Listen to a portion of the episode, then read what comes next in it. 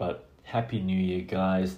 I'm super excited for 2023. I feel like this year is going to be another very exciting year with lots of amazing things to look forward to. As always, I hope that you guys will all join me on this journey and continue to grow with me.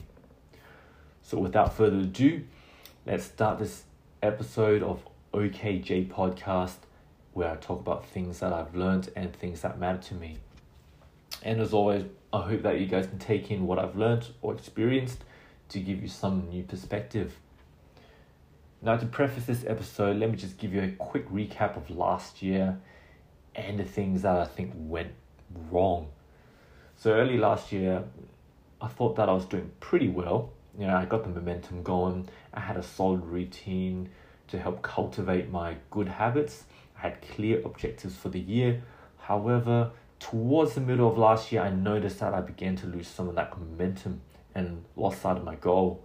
I started to lose my good habits, introducing bad habits into my life, which impacted my routine, and then it just cascaded and then ruining all my schedule. But I swear, I think it is probably because around that time I actually got my 5G home internet connected because prior to that I was actually simply using just hotspotting from my phone. So if I needed some entertainment uh, you know I just had to use my phone um, with limited data allowance per month. So that actually kept me from binge watching shows um, on YouTube.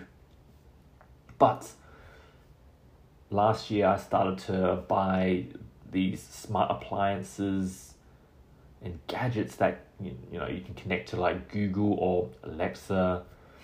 And I was getting really into that ecosystem. So in order to use it and the, and to get the most function out of it I needed like consistent and stable internet at home. So that's where I, I signed up for 5G home internet. But little did I think that because of that I had like unlimited data and just accessing to the internet was just so easy. Um, I just found myself spending more and more time binge watching YouTube, you know, just watching TV, playing games on a console, playing my PS4. Hence, I was just losing track of that time and, and my focus. After work, I would quickly just rush to the kitchen, quickly cook something up, stir fry something, have dinner, shower, then immediately just jump to my sofa, start watching TV, and then bam, it was basically bedtime. I'm like, oh snap. So there were a couple of times where I just caught myself in this state, being lethargic, just being lazy, just sit on the couch. And I'm like, all right, I gotta really get myself up, um, force myself and got into my office, my study room, and started to try and do some productive work trying to get back into that rhythm, but I could tell that my mind was just not in that right place. I felt so distracted and wanted to watch another episode of TV and continue binging.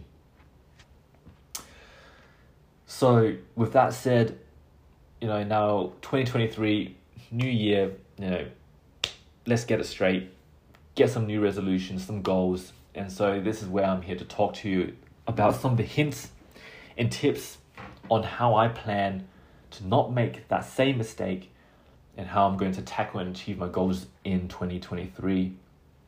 So the other day I was actually listening to Jay Shetty's podcast, which is oh unbelievably it's awesome. And um, I got I got some points that really resonated with me.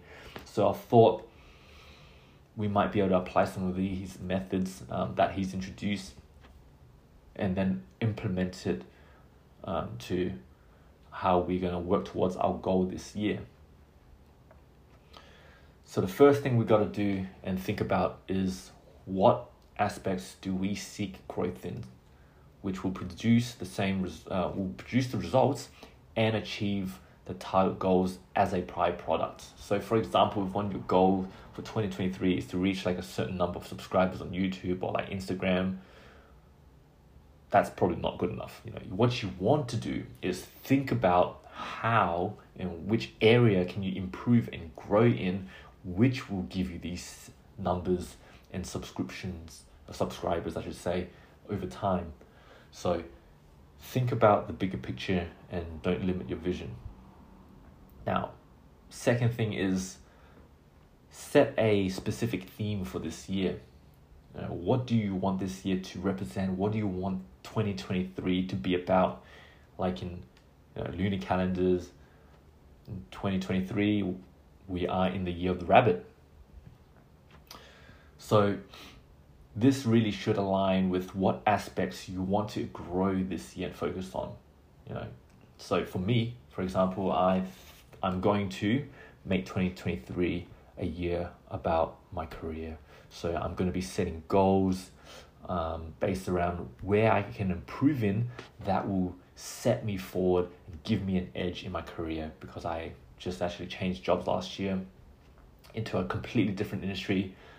And I know there's a lot of areas that I'm lacking in so I'm trying to find areas where it will excel me or give me or put me in a better position.